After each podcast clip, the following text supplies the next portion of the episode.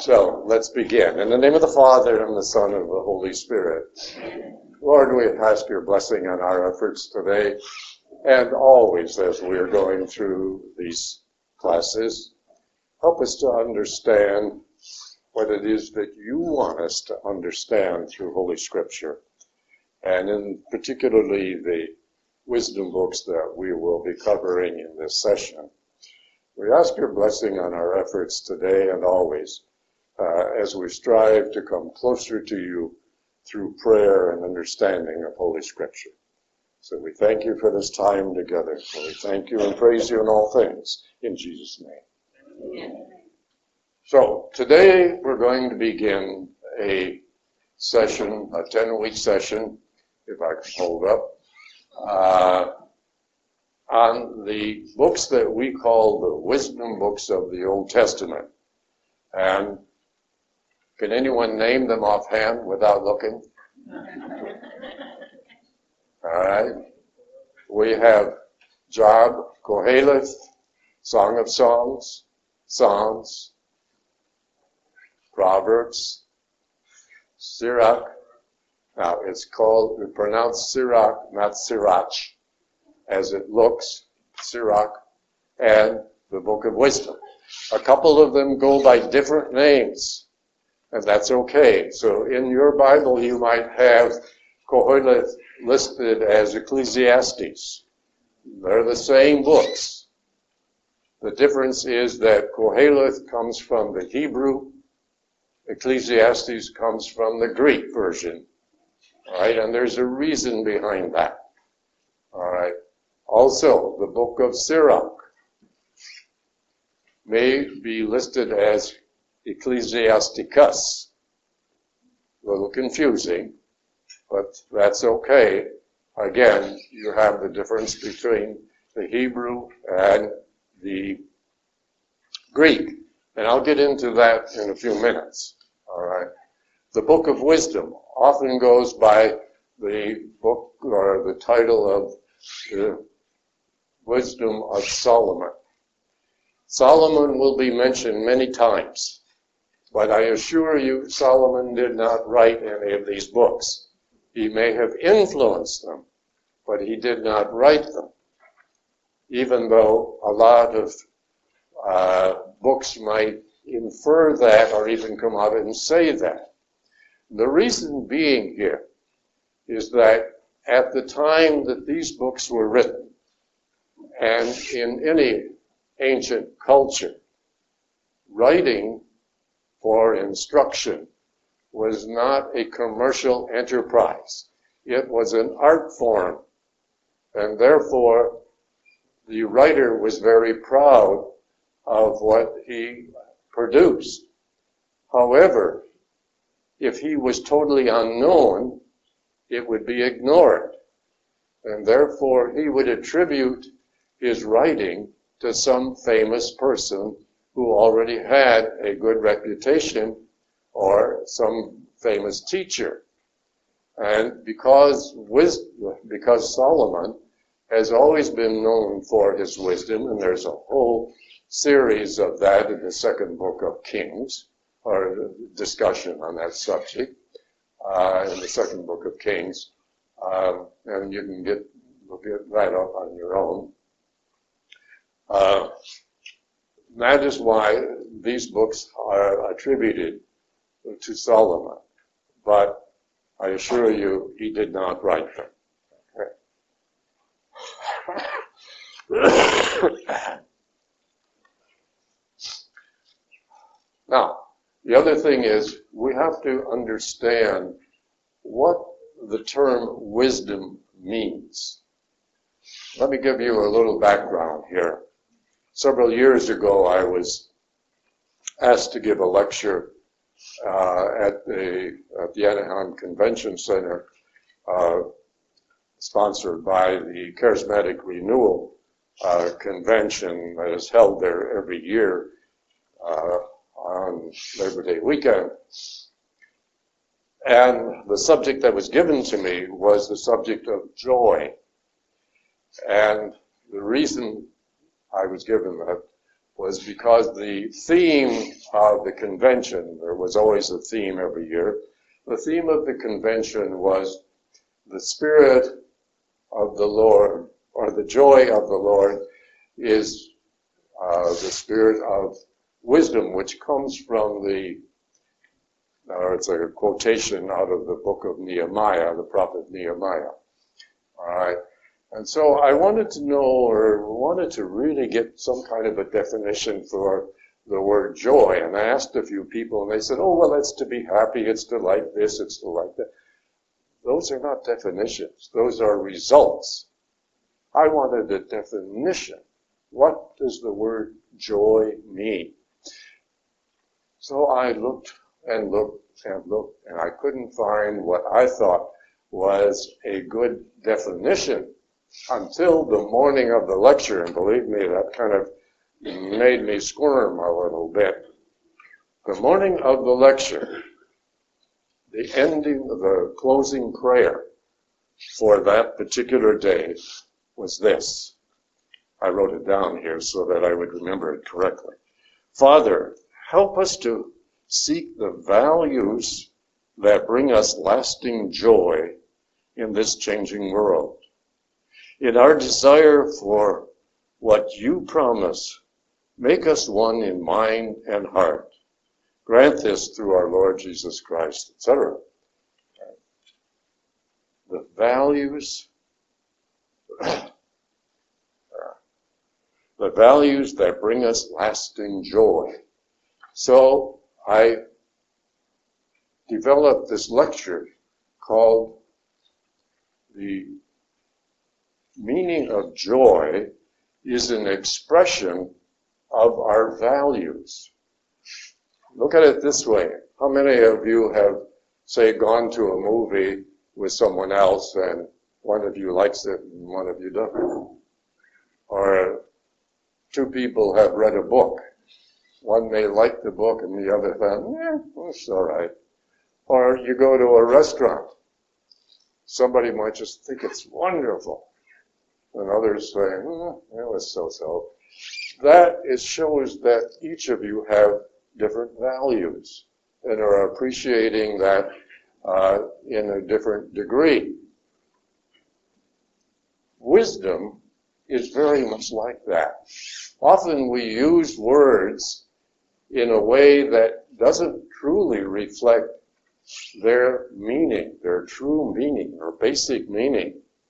How often have we said, well, that guy is really bright, or smart, or clever, or shrewd.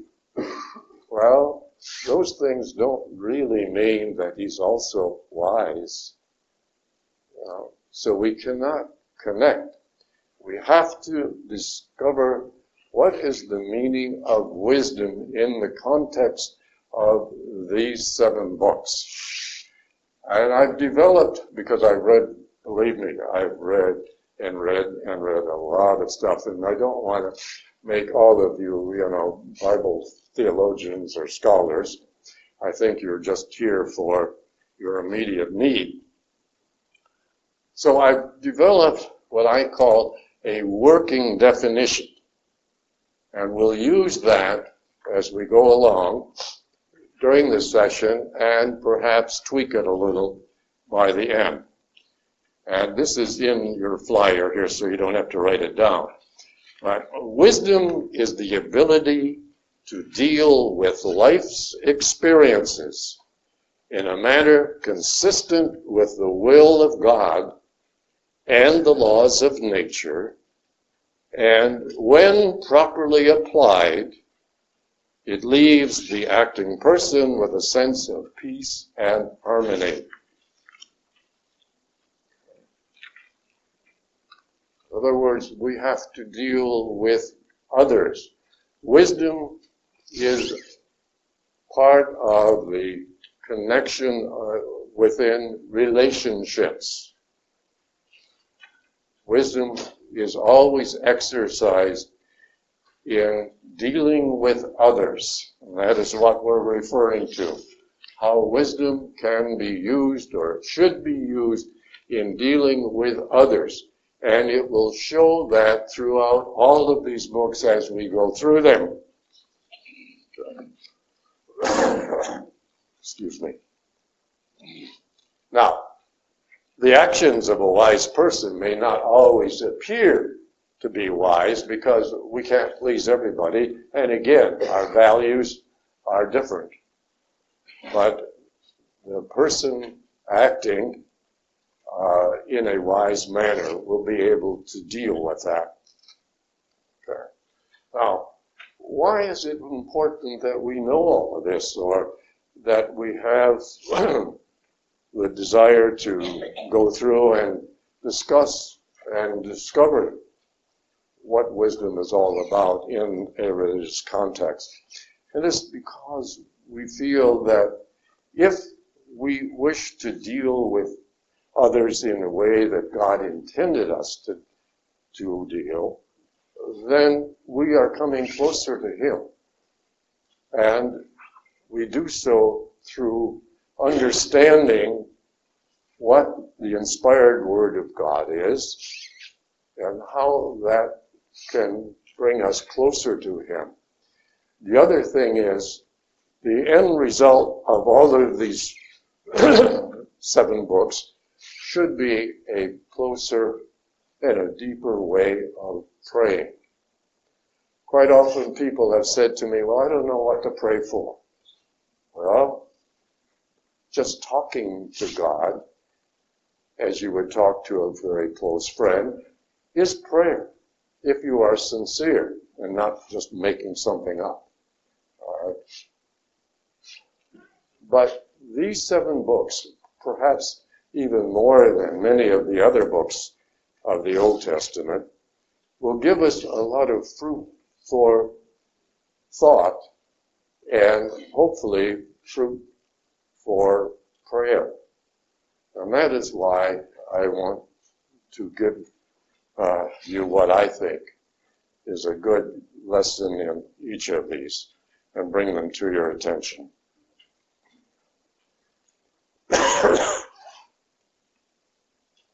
But there's a few things that we have to truly understand before we can really delve into a lot of these books, because they are all different. They're all in that one classification of the wisdom books, but they are very, very different. The thing that is that they all dovetail back into worshiping God in one way or another.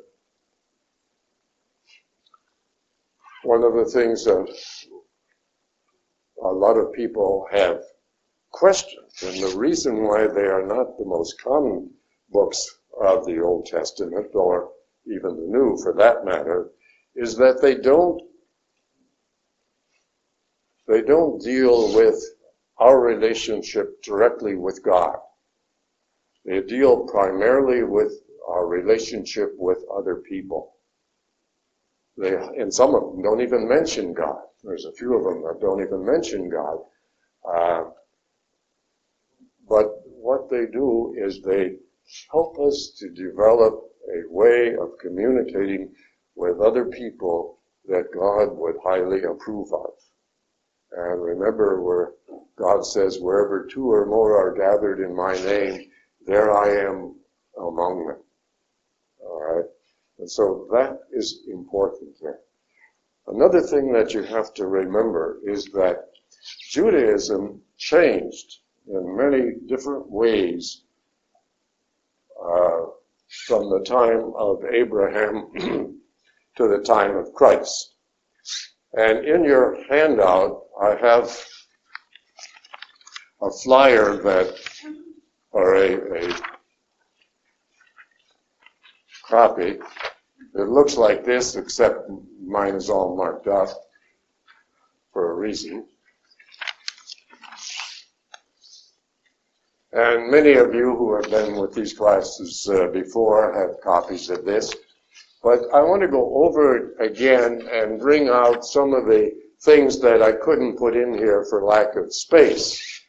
I was confined to time here and space But I'd like to add a few things. The time between Abraham and the time of Christ is approximately, now all of these times are approximate, is approximately 2,000 years. But Judaism changed roughly every 500 years, and I want to explain because those changes are reflected in the writings of these 7 books. Okay. The first 500 years, from Abraham to Moses, there was no writings whatsoever on Jewish records or among the Jewish people. They lived primarily by the customs that Abraham had recommended. But remember, they were captives, you might say, of the Egyptian people for most of that time period. We are not sure of how long, but we feel that they were in Egypt somewheres around 350 years. But because there were no calendars that were common to everybody in those days, there were no records kept. So we don't know for sure, but historians and Bible scholars generally tell us that they were there somewheres around 350 years. And of course, Abraham and his family, Abraham, Isaac, and Jacob, etc., took up the remaining 150 years. All right. But there were no writings, there was no structure, there was no leadership. There were no traditions actually developed during that first 500 years. We know a little bit about Abraham and his family, but very little about everyday details, everyday lifestyles of that time period. Judaism really didn't start to take form until the time of Moses, and after the release of the Israelites from Egypt at the time of the great Exodus, when God gave Moses the 10 commandments. That is the beginning of the structure that God wanted to implement with the Jewish people and through the Jewish people. This was to be a community of loving people who would then radiate the message that God gave them out to other nations. Well, we'll see where that didn't actually happen.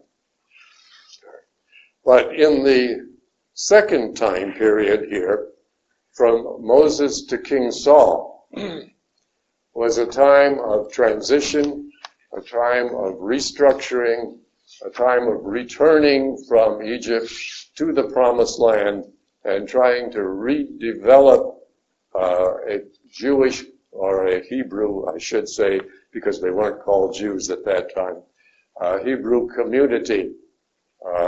And that is when structure began to take form. But again, there was no written histories or records during that time. So for 1,000 years, roughly, there was nothing actually written down. It wasn't until the third period here, from David to the Babylonian exile. It was through the efforts and the recommendations and encouragement of David and Solomon that the histories of the Jewish people, going back to whatever was known and carried along verbally through the centuries from the past, were written down. And they were written as histories, not as scripture. Sacred Scripture of the Old Testament did not start out as sacred Scripture. It started out as histories. It started out also at different time periods by four different groups.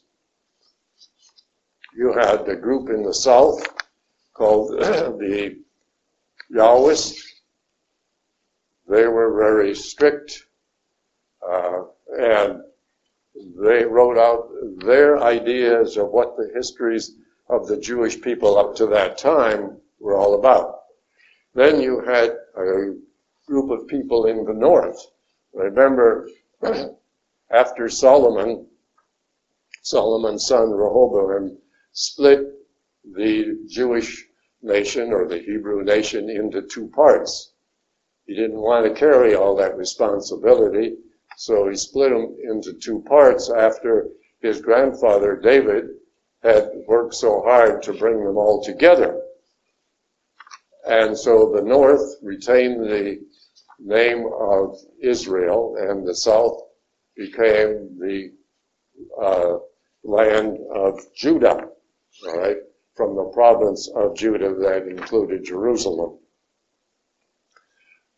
The histories then started in different locations. You had the Yahwist in the south, the Elohist in the north, and then later on you had another group of people called the Deuteronomists in the north, and lastly you had a small priestly group.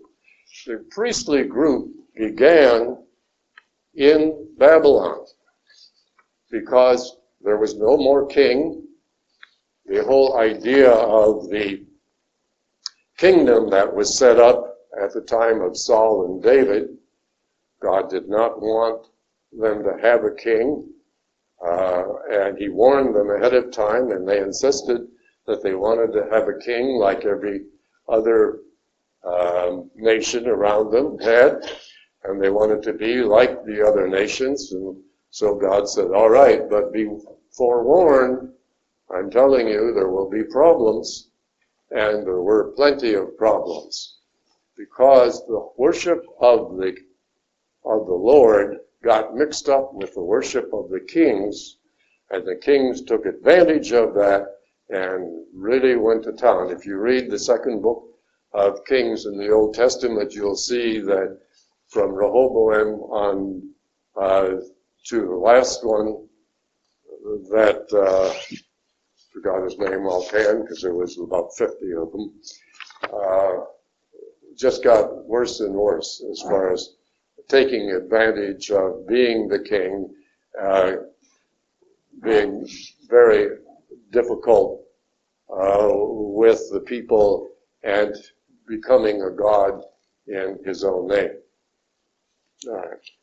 Worship of the king became, worship of God became worship of the king, and you had people like Ahab and Jezebel who really went to town with that and ruined the people, causing the northern kingdom to be wiped out by the Assyrians in the 8th century BC, and then later the southern kingdom was conquered by the Babylonians in the 6th century BC. And it was all because of their sinfulness and their turning against God and worshiping other gods. And much of that is reflected in the books that we will be studying this time.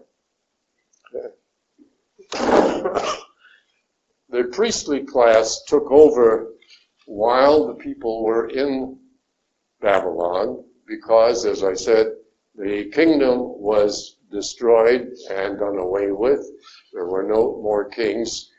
That was, the monarchy lasted from the time of Solomon down to the Babylonian captivity and then actually disappeared. Later on, when we talk about King Herod, etc., that was something that was set up by the Romans and never approved really by the Jewish people or by God.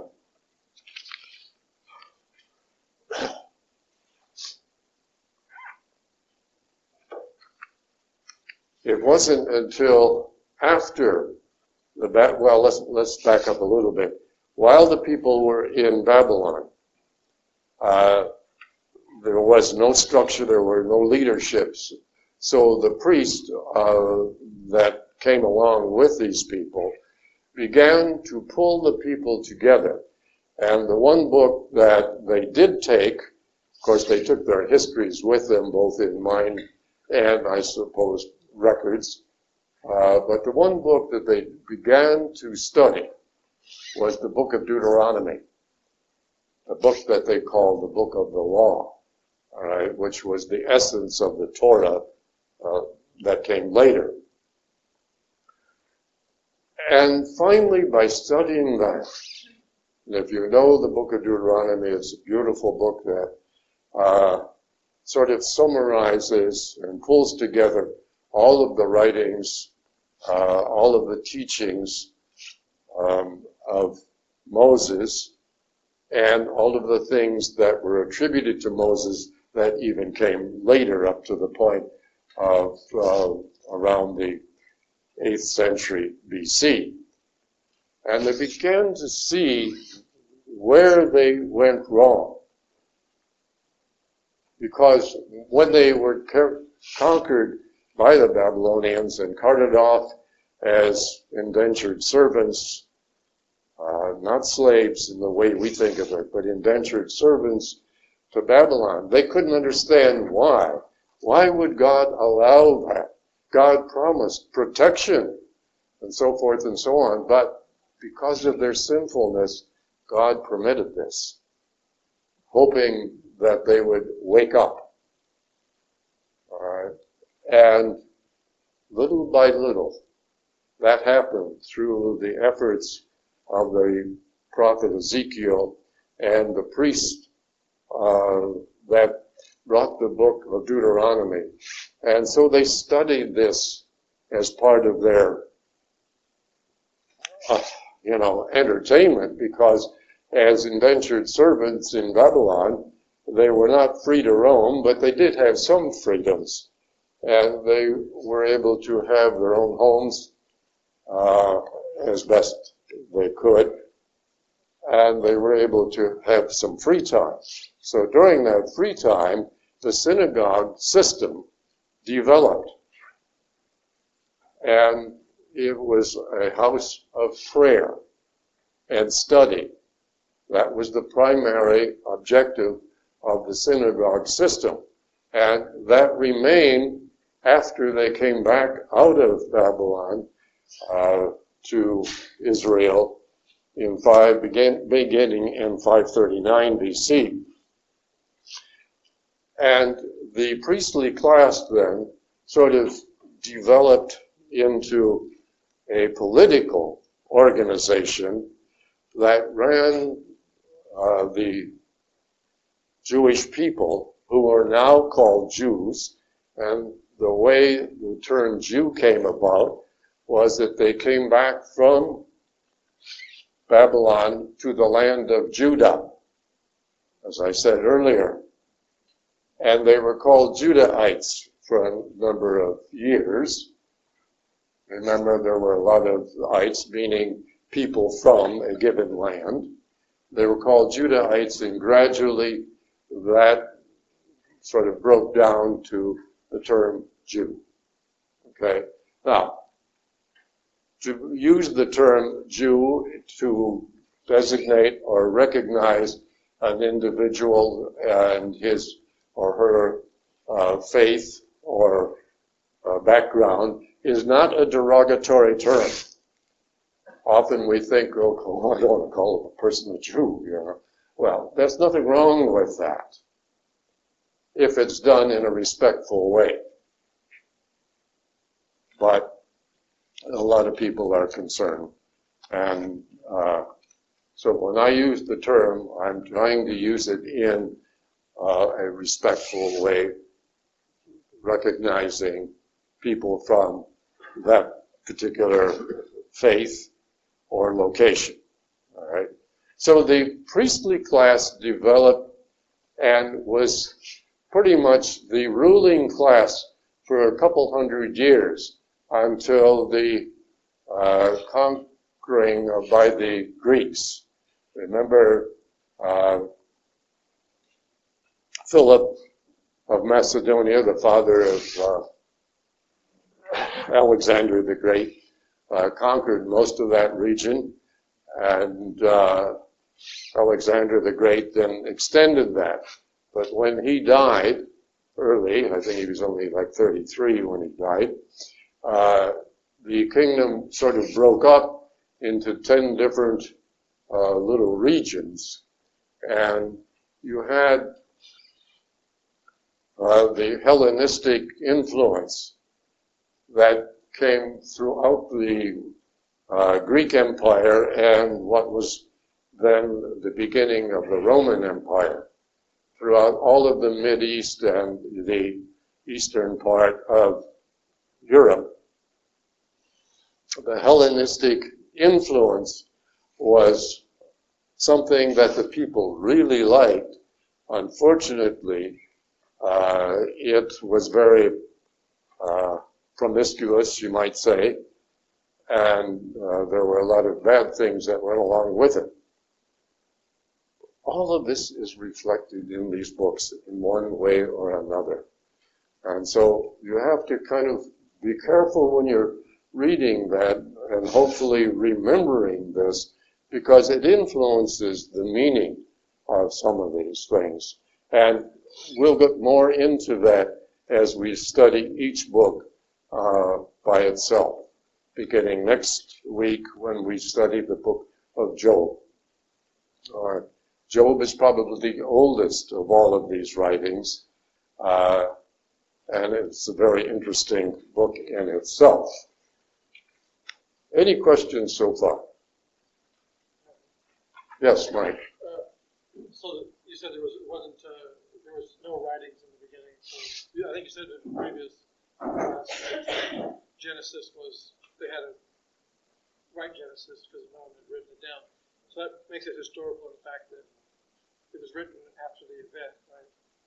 Would those books be considered, like, the way we understand, like, sacred tradition, or it was passed down and kept accurate like that? Or? Yes, in a way, I think Mike's question is important and interesting.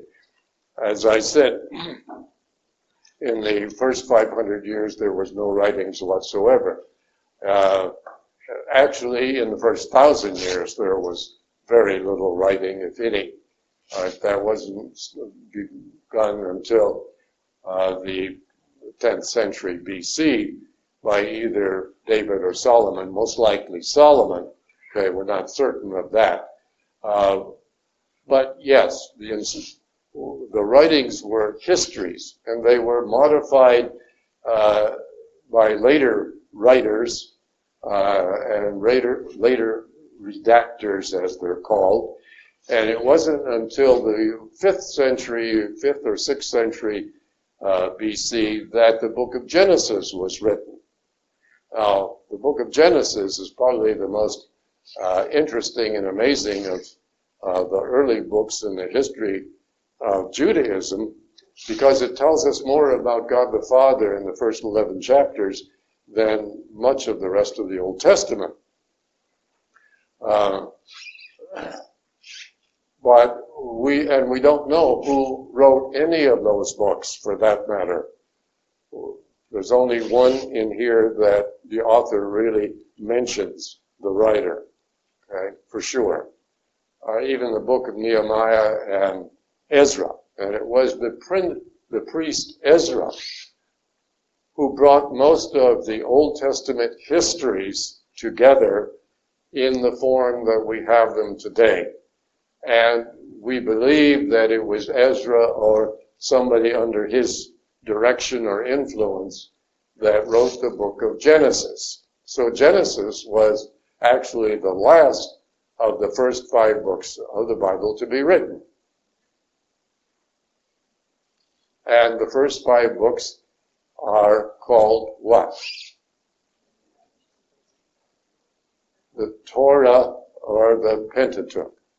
Okay?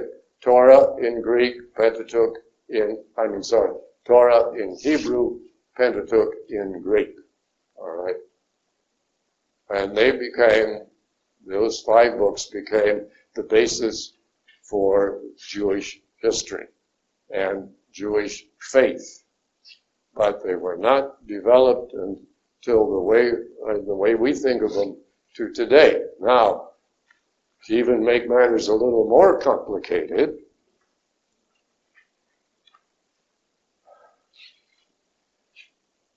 the books of the Hebrew Bible were all written, obviously, in Hebrew. But during the Syrian occupation and conquering of Israel, many of the Israelite people scattered to other parts of the country. The same thing happened when the Babylonians overran the southern kingdom of Judah. Many people went to other parts of the world, primarily North Africa and further east into India, Greece, Turkey, and so forth, the countries that we recognize today. And in a time period around the 2nd century, those people became more numerous than the people in Israel. And so they wanted to have the Hebrew scriptures translated into Greek, because after a couple hundred years, many of those people never learned to speak Hebrew or read Hebrew, and yet they remained faithful Jews. And so they wanted the Jewish scriptures translated into Greek. Well, there was a big debate. The people in Israel and around Jerusalem were very ultra-conservative and wanted control. They didn't like that idea. But nevertheless, 72 men were chosen, 6 from each of the 12 tribes of Israel, to come together and translate the Hebrew scriptures into Greek. And then they went and added 6 books and parts of a few others that were originally or were written in Greek. And that became the Septuagint, or the Greek version of the Old Testament. So you had a Hebrew version, and now you have a Greek version. All right? When we get into Christianity, most of the converts were Greek-speaking rather than Hebrew-speaking. And so the Christian church continued to use the Greek or the Septuagint version of the Old Testament scriptures. And that was true all the way up to the 15th and 16th century AD, when Martin Luther broke away from the Catholic Church and wanted to change a lot of the traditional Catholic things, such as the image on the crucifix and kneelers of the church and many other things. The one thing that he and his followers did was they decided they were going to do away with the use of the Septuagint or the Greek version of the Old Testament and go back and use the Hebrew version. And all the Protestants afterwards continued with that.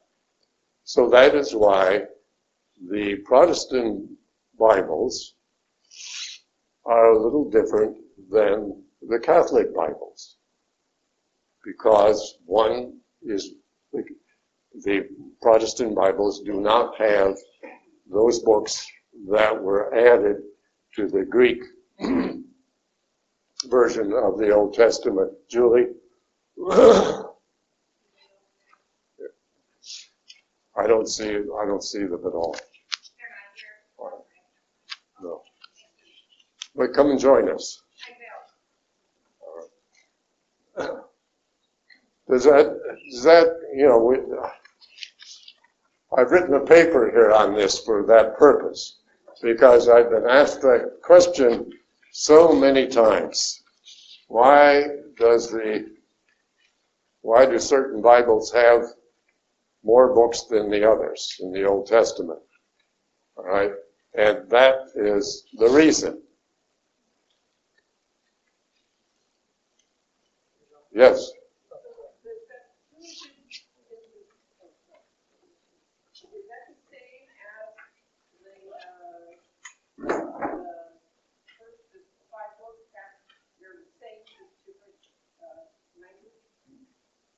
Yes, all the other books of the Old Testament are the same in both.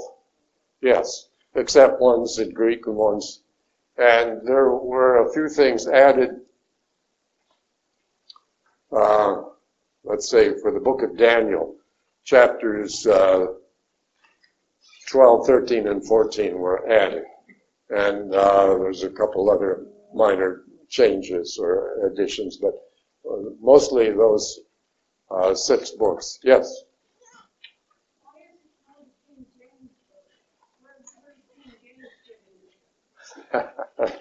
Well, that's a totally different subject, but yes, I'll answer that as best I can. All right.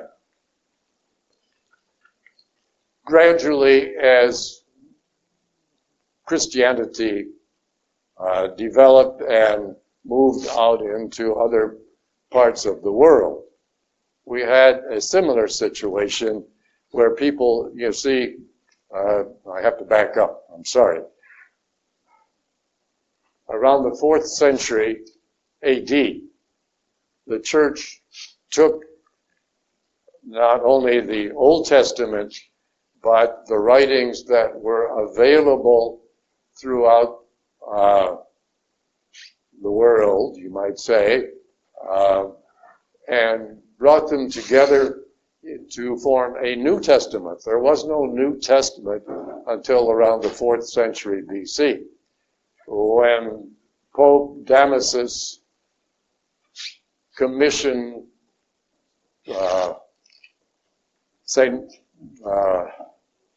Saint Jerome, thank you, Saint Jerome to sort out all of the writings.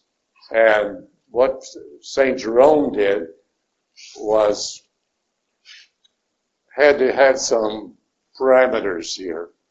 So he said, all right, we're going to take the writings that came from the apostles and a few others, but only those up through the apostolic era, which was the end of the 1st century. All right. So he took those, and that became the nucleus for the New Testament. There wasn't any New Testament written. There was just a bunch of loose writings. And it was St. Jerome that brought them together and then translated the Old Testament as well as the New Testament into Latin.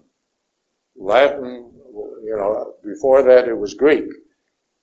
Then the language of the church changed from Latin. The word Latin actually comes from the word vulgar or vulgate, or, you know, that is the term, because it didn't mean vulgar in the way we think of it today. It just meant the very common language of everyday people. All right? So, the Vulgate version of the Old Testament and the New Testament, used by all Christians up until the 15th or 16th century, until the time of Martin Luther. And then people were thinking, well, why do we need the Latin version? Why don't we have the language of the Bible in English? And it was actually the Germans that did the first, but where the St. James, and it really shouldn't be St. James, it should be King James Version of the New Testament or the Bible should be addressed. That came from almost a war between the Vatican and a number of people in England, and it was sort of a prelude to the break of Henry VIII, which came later. And that's how the Bible was translated by the first king of the Tudor family, James I. So that is where the King James Version was the first official version of the Bible translated into English. Any other questions? You'll see I'm a little controversial at times myself. Yeah. I have a more. When you say that the Greeks added the books, this was before there was any type of a canon? Yes. So was it more of like... Well, there was a Greek canon. There was a Greek canon? Yes. Yeah. But there wasn't a Hebrew canon? No. So wait. I'm sorry. I'm just the reverse. Yeah. There was a Hebrew canon. And because there was a disagreement between the Pharisees and the Sadducees, the Pharisees were in control of it, and they said they did not want to pick up and recognize the additions that the Greek canon or the Greek version brought about. So it's kind of more of a struggle between the Hebrew-speaking Jewish people and the Greek-speaking. Yes. But then later on, the Catholic Church sided with the Greek version of yes, of that. Yes, because most of the converts to Catholicism spoke Greek. Yeah, and that is what that made sense. Right. And the Greek version included these other books, and we'll go into that a little more deeply as we get into each one. And so we'll cover each one of these books one by one so that we don't get them all kind of mixed up. I don't want to be flopping back and forth here. Or I should say flipping back and forth. Next week we will be doing the book of Job. All right. But before we get into that, are there any other questions? Yes? Will we eventually learn where did Latin come from? I mean, where did we change everything? Latin came from, as I said, from Saint Jerome in the 4th century. All right? That's when the Vulgate became the official language of the church. And all of Christianity, there were no other, all of these small churches around. All of Christianity used Latin as the language of the church. And practically all the official books of the church were written in Latin. And incidentally, even today, all official documents of the church are still written in Latin and have to be translated into the various languages. And there's a reason for that. It is to keep uniformity always in mind. Otherwise, if you start breaking it down into the various languages of the world, things start to break down very much. And that is why every so often we have a renewal of the wording in the church. We just did here a year or two ago, we had some minor changes, and that is always to bring back the wording of the literature to reflect the original or intended meaning. But again, Latin was the official language of the church by all Christian groups up until the Protestant Reformation. Jennifer?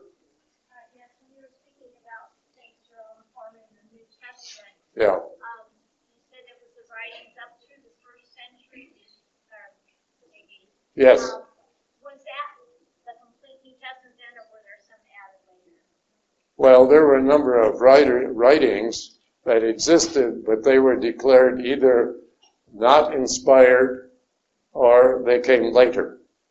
But that was the ending of the selection of books that went into the New Testament. That's never changed and will never change. Now, that doesn't mean that things written afterwards were not good or correct or whatever. It just means that they had to stop somewhere. And they chose that particular time period. Yeah. Yes, check. Now, was Latin the language of the Romans? I'm sorry? Was Latin the language of the Romans? Yes. Yes, that was the common language of the Romans. You see, once Rome conquered Greek, the Greeks, and the Greek Empire, they've tried to break down the Hellenistic influence and make everybody speak the common language of the Romans, which was Latin. And that's why it got the name the vulgar language. And that's where the word vulgate comes from.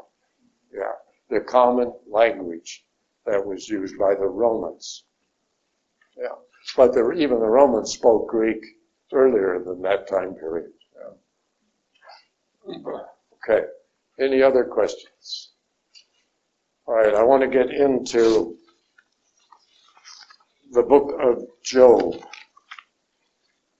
Now, each week you're going to be getting, as this shows in the last 2 or 3 pages here of your handout, you're going to be getting a home reading assignment. And this will cover the following lesson the following week. And we will only in the third week will we be covering 2 books because they're very short. And there isn't a lot to say about one of them. I should say there's not a lot of good things to say about one of them. But you will have not only an instruction as to what to read, but then you'll have a summary of that book. Now, the summary is hopefully intended to get you to want to read more. But if you don't have the time, then it will at least give you a synopsis or a summary of what it's all about and how to put it together. Some of these books can become a little confusing as you go along because there isn't the same pattern. There's, except for the book of Job, there's no story. Now, speaking of story, please, when you read the book of Job, it is a story. It is not historical or hysterical. It is a story. It is a problem, a story problem that you are being asked to look at. So don't expect they lived happily ever after or something like that, because that is not what it's all about. It is well, scholars talk about it as being a masterpiece of ancient writing. And it has a lot of arguments back and forth. Job is a character that you might say represents all of mankind. So look upon it again as a problem to be resolved. And it may not turn out as you think or as you would like it to turn out, but it is extremely interesting. I want to go through just a little bit of it here with you in this summary that you have here. The prologue is very important. Please read it, but keep in mind that it is a story. It is not historical.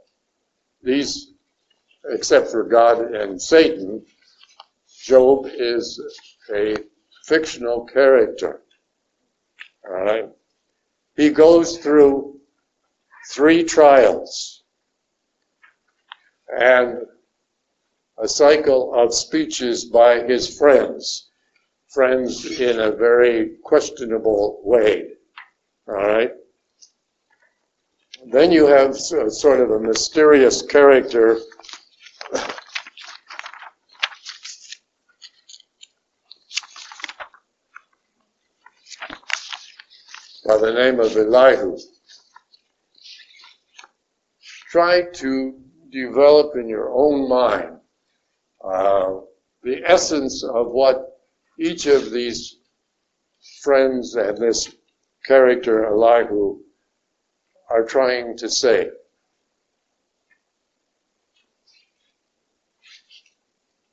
The whole idea here is that God is supreme above all creation.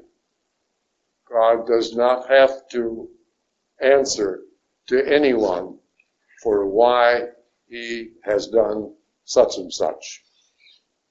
However, mankind, if he is really interested in worshiping God, can try to adjust his thinking, mankind's thinking, to accept what God has given us. Let me give you some modern day examples. I bet there has been thousands of people in the past few weeks since the hurricanes in Texas and Florida that has said, where is God in all of this? You know, why didn't God prevent this? Well, God has established the world in such a way that there is a sphere called nature. There is another sphere called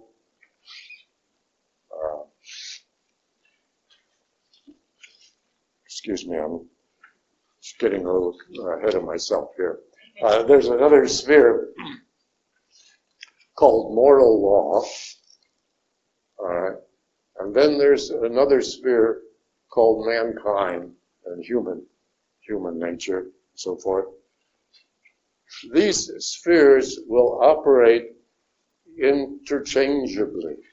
And when they do in an ordinary sense, we have peace and harmony. When any one of them gets out of line, we have catastrophes. But these are the way God made creation.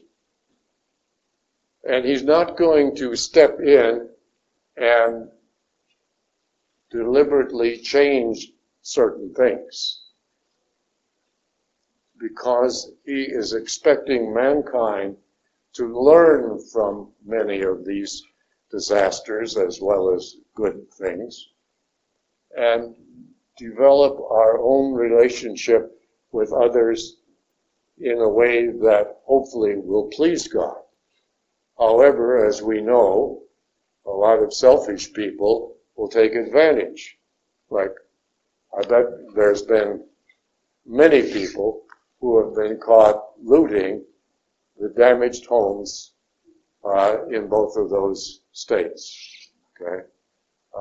Because they are not working in line with God. And yet we have seen at the same time how many people have braved or disregarded their own safety to help others. So that is what God is really trying to do with all mankind. Set aside yourself and help others. And that is what the book of Job is really trying to tell us.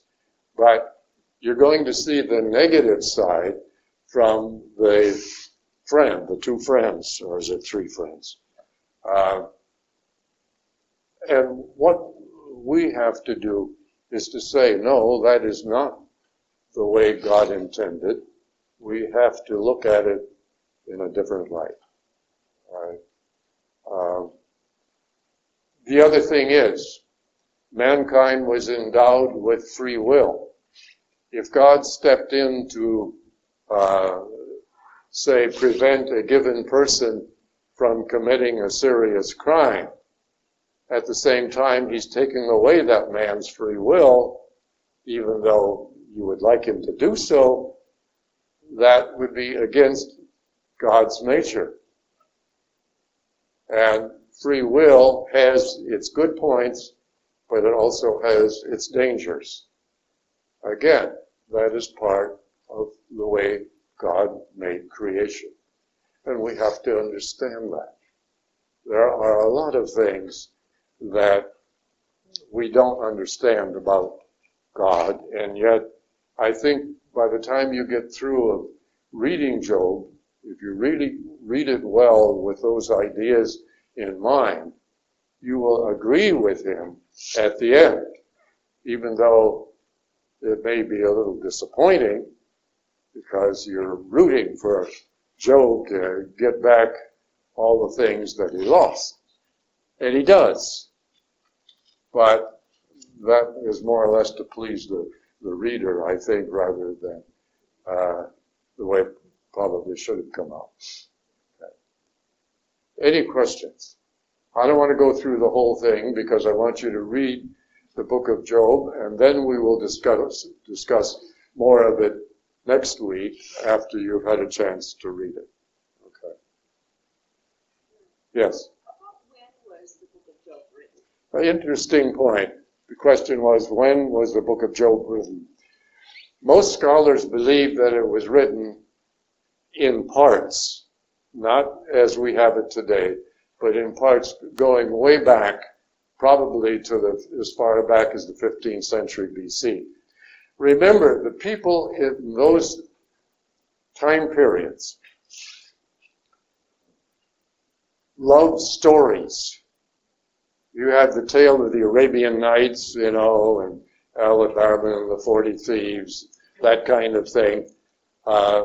They loved stories because a lot of people couldn't read, and so you didn't have a lot of fiction.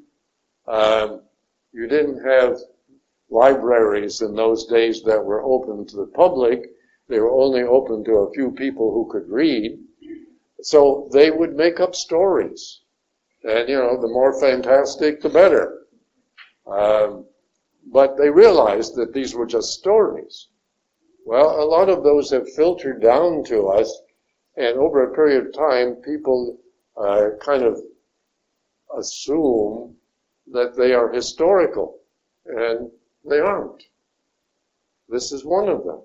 We don't know exactly, I can't give you a date, but we do know that much of that story of Job existed long before other writings.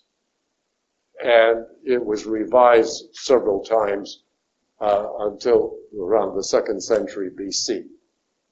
My thought was that whether it was verbal, you know, verbal story in the beginning, that it was probably the significance of it was viewed a whole lot differently than what we do now, having been exposed to Jesus Christ. Mm-hmm. Yes.